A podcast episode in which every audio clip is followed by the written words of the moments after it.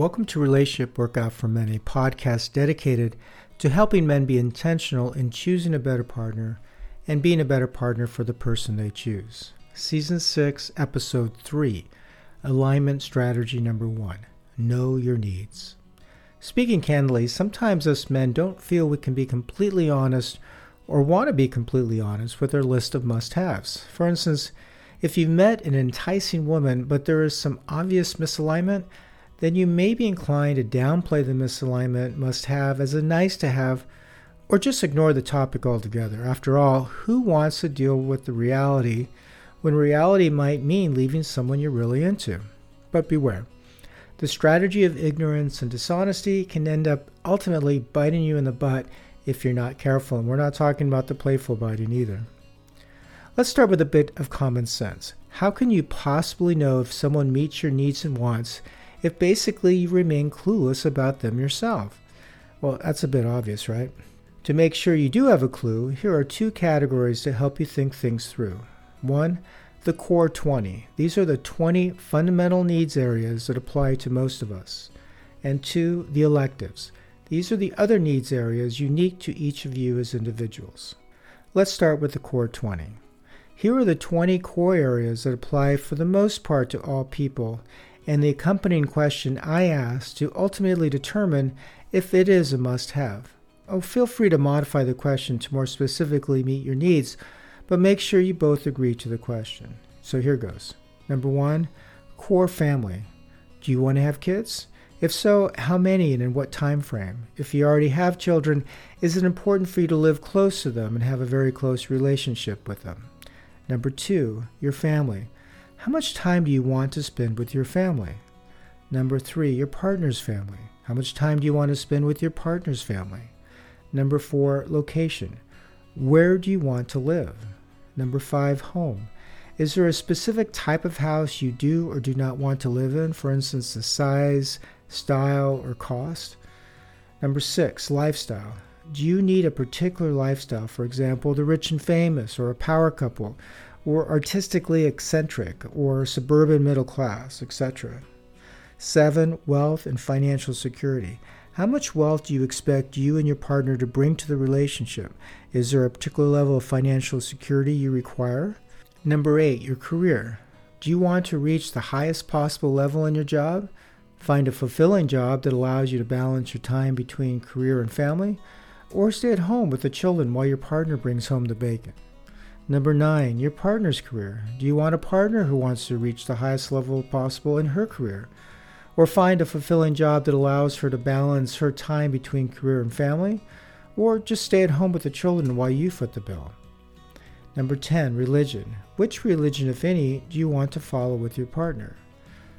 Number 11, culture. Do you want your partner to be of any specific cultural background? Number 12, body.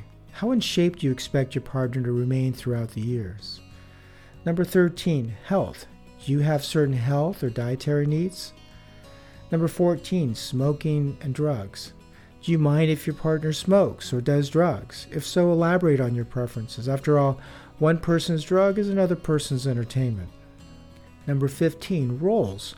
What roles do you feel each person absolutely needs to fulfill? For example, who does the cooking, the cleaning, the handiwork, and child raising? Or are all these all shared? Number 16, politics. Do you have any political position you want your partner to share? Number 17, education. How much education do you want your partner to have? Number 18, creative slash artistic. Should your partner have any creative or artistic qualities and talents? Number 19, affection. How and how often do you expect to be shown affection? What is the frequency of hugs and spoken words of affection that you need? How do you feel about public displays of affection? And number 20 is sex. What are your desires around sex? For instance, what is your preferred frequency and do you have any preferences? Sometimes sometimes we can be shy in this one. So those are the core 20. Next, since we all have our own unique desires and dare we say quirks, You'll also want to discuss each areas of needs, wants, and desires that are unique to you, or what I call the electives. In other words, after a while, life might feel as exciting as 24 7 toilet bowl cleanup duties if all you have in your life were the core 20 areas. Let there be no mistake, there can be a lot of satisfaction living and being aligned within the core 20. But where are the passions? What about the convictions? Aren't they important? Absolutely. And in fact, each person's list of passions and convictions make up his or her electives, which also need to be aligned. Defining electives a bit better, a shared passion is something the person absolutely feels the need to share with his or her partner or would at least like the partner to support. For example, a person might have a cat that she absolutely loves. For this person, a potential partner must love this cat too. A person might absolutely love to dance and couldn't imagine a lifetime partnership with someone who can't dance. A person might love to watch sports. Well, this person at least doesn't want his partner to nag and rag on him when he's glued to the television screen throughout football season. Another example a person might love the great outdoors. This person might want a partner who at least owns a pair of hiking boots. Then there's the shared conviction. A shared conviction is what the person absolutely feels the need to share with his or her partner, or at least would like his or her partner to support. For instance, a person might really feel it's important to help the poor. For this person, a potential partner must also have a deep need to help those less fortunate. A person might feel it's very important to take part in protecting the environment. Perhaps for this person, a potential partner doesn't have to be a full time environmentalist, but at least he or she needs to be committed to recycling. Once your electives are defined, you'll need to create questions to discover how aligned you are.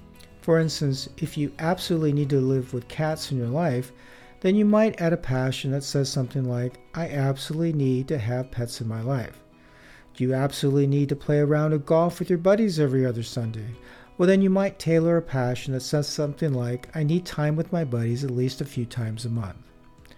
Once you've tailored and asked the questions pertaining to the core 20 and elective areas, you'll then need to ask yourself how attached you are to the answers. For instance, how strongly do you want children?